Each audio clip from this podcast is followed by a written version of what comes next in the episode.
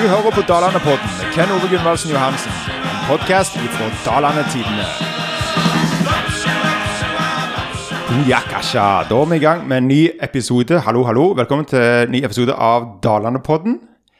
I dag så er vi med en veldig kjekk gjest. Hallo, Solomi Humong. Hallo. Hva skal du med deg? Fint. Fint? Ja. Du kom springende ned her, her rett. Du hadde jo, hva var det så, heimeskole, var det det? Ja, eh, hjemmeskole. Og så bare gasser du ned her for å være med på det her. Mm. Du er greie. Det er nære. Solomi Humong, du bor jo I Egersund, men du er opprinnelig fra Myanmar, mm-hmm. som nok for de fleste gjerne er kjent som Burma. Ja. Du kom her når du var seks år, hvis jeg husker riktig. Åtta. Åtta? Ja. Mm. Åtta år var når du kom her. Men du, du var jo nylig I avisen, og mm. da var det I forbindelse med at du var på demonstrasjon. For der har vært et militærkupp nylig I hjemlandet ditt, mm-hmm. I Myanmar. Og det skal vi snakke litt mer om senere, men la oss spole helt, helt tilbake til når du ble født I, nå sier jeg, Burma. Mm. Hva husker du fra oppveksten I Burma, Solomi?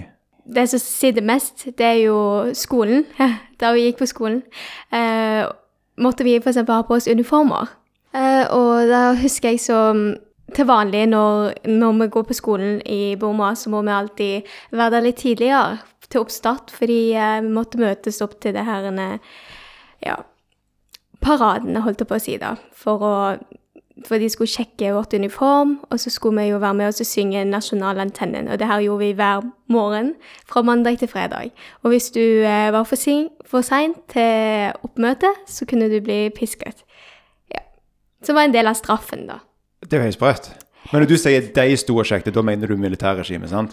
Militærregime som I lærerne også. Altså, det var mest lærere. Læreren var en del av det? Mm-hmm. Ja, fordi de måtte følge en del prinsipper som militær hadde gitt ut da. Mm. Ja, så de sjekket liksom at, bare ikke at du hadde uniform, men at den faktisk var korrekt og ja. Sånn, og så måtte dere synge nasjonalsangen? Mhm. Så var det inn til timen. men du, vi må ikke håpe litt tilbake til at du sa et eller annet med pisking. Ja, Det kunne være en av straffene, hvis du ikke hadde møtt opp til tide, eller uniformen din ikke satt grei nok. Ble du pisket noen gang? Faktisk, jeg var en veldig flink elev, så jeg ble aldri pisket, men jeg har hatt en del venner som kom litt for sent her og der. Ja. Så ble pisket? Så ble pisket, ja. Mm. Det er jo helt sprøtt. Ja. Har du noen andre kjekke minner? Andre kjekke minner. Kjekke I hermetøyen. uh, jo, jeg har jo den her minnen hvor jeg pleide å se opp uh, mot himmelen, og da så jeg et sånn gigantisk fly. Uh, nei, et gigantisk uh, fugl. Jeg visste ikke at det var en fly da, tilbake den tiden. uh, men noen år senere så fant jeg ut, da, da vi skulle til å fly fra Malaysia til Norge, så fant jeg ut at, oi, jeg satt jo faktisk I en sånn stor fugl nå. så ja, at, ja, det jeg pleide å se opp på himmelen, det var jo faktisk et fly, og ikke et stor fugl I den sammenhengen, så ja. ok, det var jo faktisk en kjekk historie da, nå sa jeg ja. Det her med den, men det var, det var litt morsomt. Den er ganske kjekk, synes jeg. den er ganske kjekk, ja. ja. Men du, dere flykter jo, men eh, far din flykter først. Mm-hmm. Hvorfor var far din I søkelyset? Fordi, eh, hvis dere husker tilbake til... nitten åttiåtte så var det en stor demonstrasjon, og den ble jo ledet mesteparten av studenter.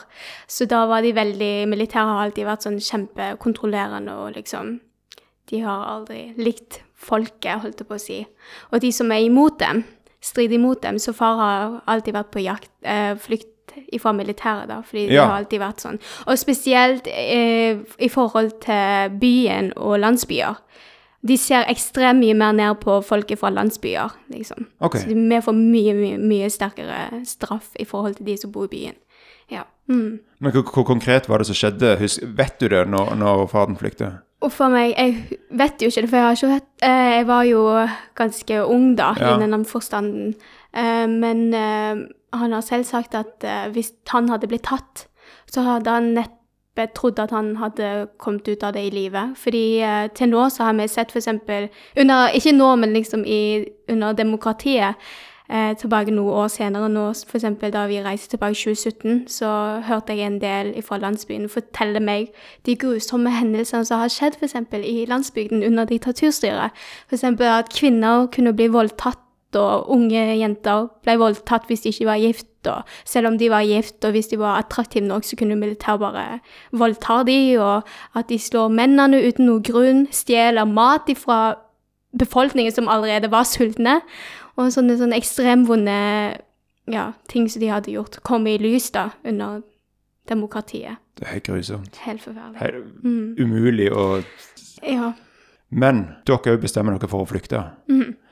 Flykta faren til Norge forresten? Eller, altså, vet du det? Kom han her med en gang, eller satt han I flyktningeleir, eller? Ja, han gikk nå først og flykta fra hjemme eh, til Malaysia først da. Ja, ok. Så han, eh, han søkte refugees I Malaysia, og så når han fikk det, så, tenkte, så måtte vi jo være med. Vi måtte bare komme oss ut av landet. Ja. Ja, for det var ikke trygt I det hele tatt. Så eh, en dag sa mamma at vi skulle bare pakke, og så var det... og reise ned og flykte fra landet. Kan du gå litt nærmere I detalj, beskrive litt mer hvordan den flyktprosessen var? Ja, jeg kan jo starte helt fra byen jeg vokste opp I, eller stedet jeg vokste opp I. Vi dro ifra Haka ganske tidlig en dag. Husker det var sommer eller noe sånt, for jeg skulle ut til skolen en eller annen dag etter ferien var over, så jeg forventet jo at jeg skulle møte venner og sånt. Men mamma bare, nei, vi skal gå, vi skal reise, sa hun. Hun sa ingenting. Så jeg bare tenkte, ok, det er en liten tur sikkert, tenkte jeg. Så da var det sånn, ok, ha det, vi snakkes til liksom, folk som jeg så, ikke venner engang, eller familie. Og så tok vi bussen inn til Rangoon, og så etter noen måneder senere, fordi vi måtte jo planlegge det her. Eh, mor måtte planlegge, jeg var jo ung, så jeg visste ikke helt hva som foregikk. Men jeg husker jeg hadde veldig mye hjemlengsel til på en måte byen jeg kom ordinært fra da. Og jeg savnet bestemor, bestefar og alle venner, eh, og plutselig en dag så sa mamma, ja, vi må inn I en bil, så kjørte vi over grensen til Thailand. Og plutselig en dag så kom vi frem til en fiskelandsby da. Og det jeg husker var at eh, de bodde på sånn, jeg husker at det var en sånn spesiell, eh, spesiell elv, og så var det liksom, de, var, de hadde bygd liksom en flåte opp på elven der folk bodde, hvis det gir mening. Ja. Og så fant jeg ut at de, vi møtte bakmennene, men tilbake til tid, jeg visste ikke jeg hvem de var, bunch av folk, så ble vi lagt inn I en av disse hyttene, holdt jeg på å si da. Så ut som hytte, lagd av bambustre. og eh, vi fikk beskjed om at vi måtte legge fra oss alt av bagasjer, for det skulle komme tilbake senere. Så alt av verdianstander la vi jo inn I den sekken. Og eh, vi fant, eh, de ga oss beskjed om at vi skulle kun ta med det vi har på oss, og så skulle vi gå, og så skulle bagasjen komme senere. Men noen av de kvinnene var veldig smart, fordi de hadde sikkert fått beskjed da, av de som allerede hadde flyktet på den samme måten, at de skulle I det minste ta med seg mat.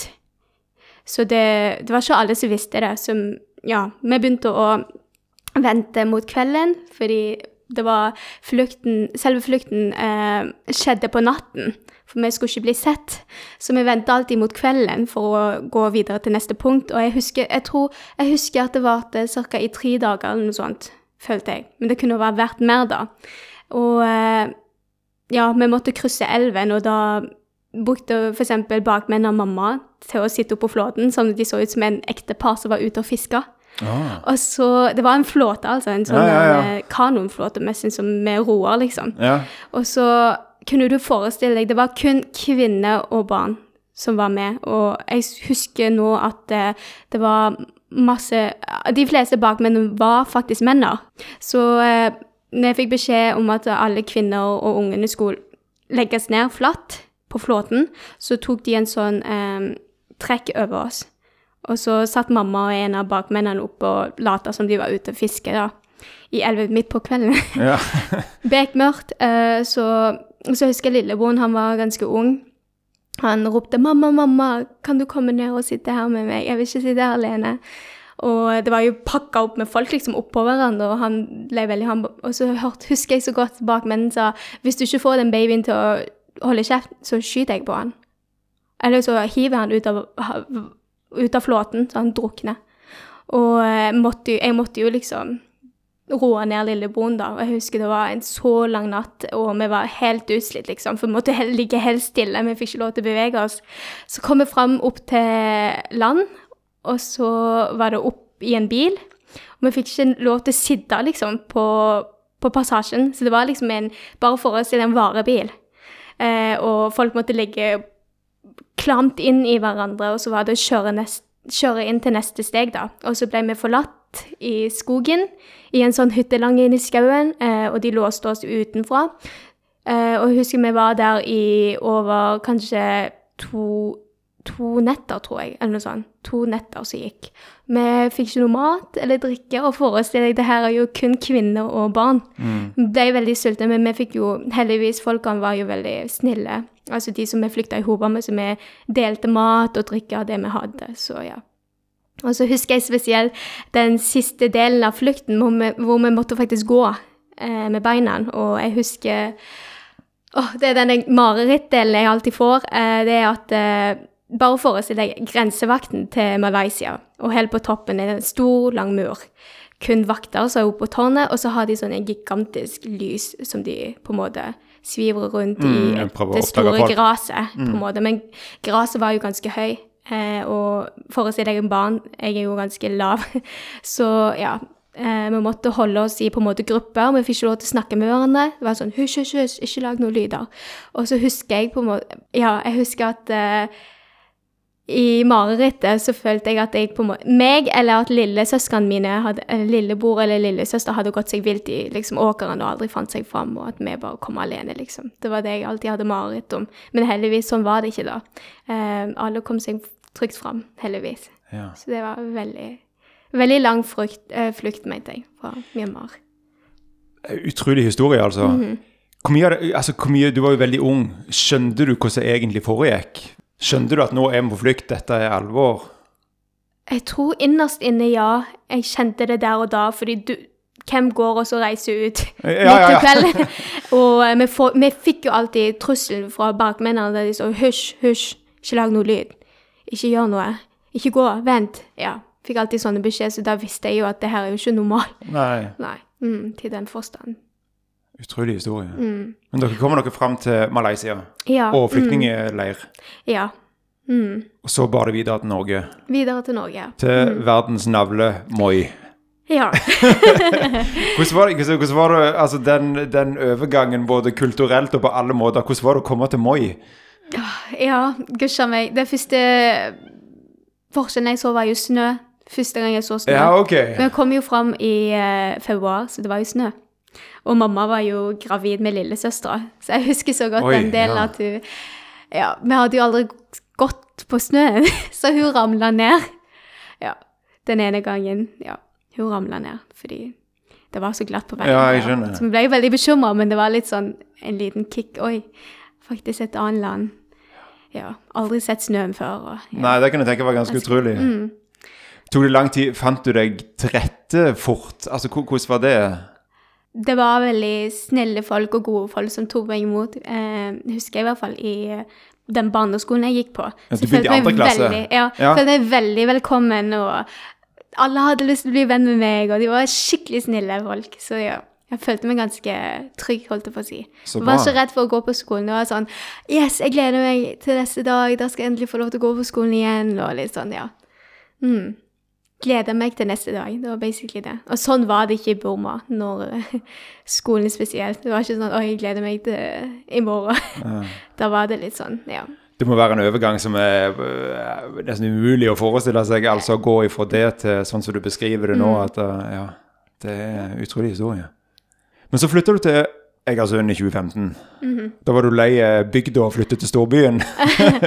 ja. Hva som gjorde du flyttet til Egersund? Uh, Det var på grunn av pappa sin jobb. Han, eh, han jobbet I Koven ganske lenge, så det ble ganske langt på en måte ja. Avstand fra jobben da. Så det var mainly på grunn av det. Ja. ja. Mm. Og her bor du ennå? Ja. At du, du studerer I Førde? ja, jeg studerer I Førde da, men eh, ja, jeg bor I hjembyen, til sommeren I hvert fall. ja, så ja. Bra. Du, det var en utrolig historie, men eh, tiden går. Vi må, vi må snakke litt om det som skjer I, I Myanmar, som jeg sa innledningsvis. For du var jo I Stavanger nylig og protesterte mot militærkuppet som har vært I, I Myanmar. Mm. Og kort oppsummert det som skjedde, det er jo at landet har jo beveget seg I en demokratisk retning de siste ti årene vel, og da er det jo spesielt eh, leder I hermetegn, mm. Aung San Suu Kyi, mm-hmm. som har stått I spissen for dette, og, og liksom leder en veldig sånn demokratisk eh, bevegelse. Mm. Och det var ju nylig valg, så kallt I alla fall där de påstår ett demokratiskt valg där hon faktiskt vant eh, överlägent. Mm. Och det likte inte militärregimen så då diktade de upp en eller annan undskyldning om att hon hade någon eh, stjålna walkie-talkie eller någon smuggla walkie-talkie eller annan särdeles lite trovärdig eh, undskyldning. Mm. Och så arresterade de henne. Och nu är det massa demonstrationer mm. och väldigt många lurer nog på vad sker nå. Hur tänker du Solomi? Um, det är väldigt dumt att uh, det kuppet kom mitt under en pandemi synes jag, det första. Mm. Uh, och det visar ju klart och tydligt att uh, militära bryr sig egentligen om folket. För visst de hade brytt sig om folket så kunde de ta det lite för eller inte. Men ja, uh, och det är väldigt trist att se kuppet akkurat nu efter att uh, det har blivit demokratiskt land. I hvert fall eh, mer enn ti år nå, og vi håpet egentlig jo på at det skulle gå fremover I stedet for å gå bakover som det gjør nå. Mm. Og det er jo derfor store andeler av folk I Myanmar eh, er ute og demonstrerer, for de vil ha frihet. For de har kjent hvordan det er å ha frihet, og de, mm. de vil ikke gå tilbake ja, til gamle Burma og diktaturstyret. Mm. Mm. Ja. Men altså, hun, uh, Aung San Suu Kyi, sitter jo fängslas så vitt vi vet detta är ju lite sån det är ingen som helt de vet att militära var och fängsla hu och andra folkevalgte och mm. demonstranter arresterat och sånt men det är väldigt sån otydligt hur det är här och vad som egentligen sker. Och ting sker ju fort. Det sista jag läste var ju att uh, militärregimen hade ju stängt ner Facebook och Twitter och sociala mm. medier och sånt men jag snackade med dig när du kom så säger du nej nu är det uppe igen. Så, så det er veldig mye sånn uavklart, men du har jo familie der nede, mm-hmm. som du har snakket med. Ja. Hva sier de? Eh, de sier jo at eh, de første dagene, da selve kuppet kom, så var det mer et frivillig... Eh, altså det var... Det var kanskje en, en andel som var ute og demonstrerte, men vi fikk vite det tilbake via rykter at det var militære som hadde betalt folk til å gå ut og demonstrere mot dem. Och det här verkar kanske helt absurd men sån är det. Eh, men de flesta som var för demokrati och som som ville ha landet fri, de var ju inne och delte det så skedde via sociala medier.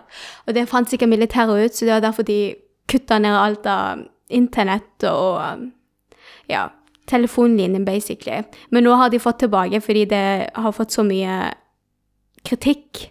Av medier och sociala medier så nu har de fått den tillbaka men för de fick den tillbaka så gick fakt- folk faktiskt ut och demonstrerade ut I gatan för de hade fått nog av det här. Mm. Syns nog nog ja. Det som är lite skummelt är väl att uh, historiskt sett så har väl militären när det var demonstranter sånt som du beskrev lite det var ju det på åttiotalet åttioåtta mm. var det det du sa ja, då sköt väl egentligen då sköt de demonstranter stämmer inte det? Ja, det har varit en del demonstranter upp igen tiden mot själva regimen och till varje gång fram till nu så har det varit blodbad inte dessa demonstranter. Och det är ju det folk är rädda för nu men ja. Lag säger det så vitt jag vet nu så det har inte varit mm. något rapporterat något drab eller sånt där står väl att de är spylt I med vannslanger och diverse men men ting är väl sadly enough det är fel fakta då för igår så sköt de faktiskt ner eh, två demonstranter. Hur en är döde. En nitton år gammal jente blev skjuten I hodet. Ja. Av en politiman. Ja. Det är det sista nyheten så vi må alltid uppdatera oss på nyheterna, även om jag följer det norska medier inte tar det upp men ja. Via Facebook eller Youtube-kanaler. Eh, C N A, de tar upp ganska mycket av det här saken som sker mm. I Burma. Där får du nyliga uppdateringar hela tiden. Ja. Det är tragiskt. Men hur tror du, hur är man på väg hen? Alltså ser du någon lösning på detta?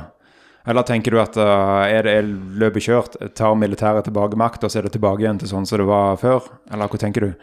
Väldigt svart och vitt till nu, men till nu så har man ju sett för exempel att militären har fått en stor backup ifrån Kina och det är det ja. Mm, Ryssland så det vi ser ju att det kanske mer står ganska tunt an som eh, mot friheten, men eh, jag ser ju att eh, vårt generation som är uppväxt med sociala medier och nätverk basically att vi faktiskt kan kanske förändra ett land. Att vi kanske är hoppet för vi hvis vi sprer och delar social delar på sociala medier och lägger press på folk som styr ett land mm. så känner jag det faktiskt kanske ser lite lys ut för oss. Ja. Mm. Visst det får lite mer press. Det tror jag är väldigt, väldigt viktigt. Mm. Alltså sprä, sprä, sprä uppmärksamhet runt och sånt. Mm. Men uh, är det mycket disinformation där ute? Alltså, eller... Jag tänker liksom ting är så kaotiskt att uh, med hur sitter hur det var för exempel utan sammanligning för övriga alltså valg I USA, inte sant där du har femtio procent alltså det är ju två olika verkligheter. Hur mm. tänker du om det? Ja, till nu så har man ju sett att för exempel det här med rykte om att Aung San Suu Kyi har blivit släppt fri. Och det här ja. Nyheten kom ju ut, jag tror rätt för de började slå ner alltså internetet. Och där hade visat sig att uh, det var rykter för de folk hade liksom bara skrivit via meldinger och sånt. Men eh, militären har ju på en måte haft kontroll över det hela upplägget. Så vi ser ju att eh, rykter spred sig fort. Mm. Och speciellt nu som nett är på igång så följer vi att det kan vara stora tusslar för att fake news på en måte spred sig mm. raskare mm. Mm, än det som faktiskt sker. Så därmed är det väldigt viktigt att jag följer det enaste kilden som jag kan bo I femton år det är folket som är där ute faktiskt och kämpar. Mm. Mm. Ute och demonstrera basically. Det är de som är viktiga så sourcen vi har till nu. Mm, yeah. Absolut. Mm. Absolut. Så bra. Men då tror jag vi avslutar där. Mm. Så gjorde det riktigt? Ja, du gör det riktigt. Jag hoppas att de flesta kan vara med på det där. För det, movement. Nu, nu är ju detta en lydpodcast så jag kan inte se vad jag gör nu, men nu har jag tre fingrar I väret. Ja. Vad betyder det? Three fingers salute. Det står det en del om på, på nyheterna och sånt. Det är ju med från Hunger Games. Alltså three fingers salute. Och det står ju för civil disobedience. Som är C D M. Ett movement I Myanmar och internationally. Där du är med och stöttar det burmesiska folket mot alltså basically militärdiktaturen. Men hålla tre fingrar I det. Mm. Och det kommer ju från Hunger Games. Filmen Hunger ja, Games. Ja, det har blivit inspirerat för det. Mm. Ja, all right. Då lärde jag något nytt nu också. Ja. Tusen tack igen för att du kom, Solomi. Ja, hjärtligt tack för att du hade mig här. Det är skop var många. Mm.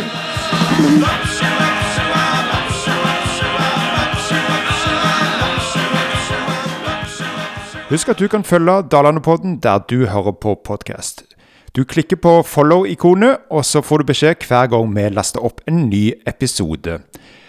Husk også at du kan sende inn tips, ris, ros til dere her I Dalarna-podden. Da sender du den til tips at dalarna tidene punktum no. Det var tips at dalarna tidene punktum no. Vi høres!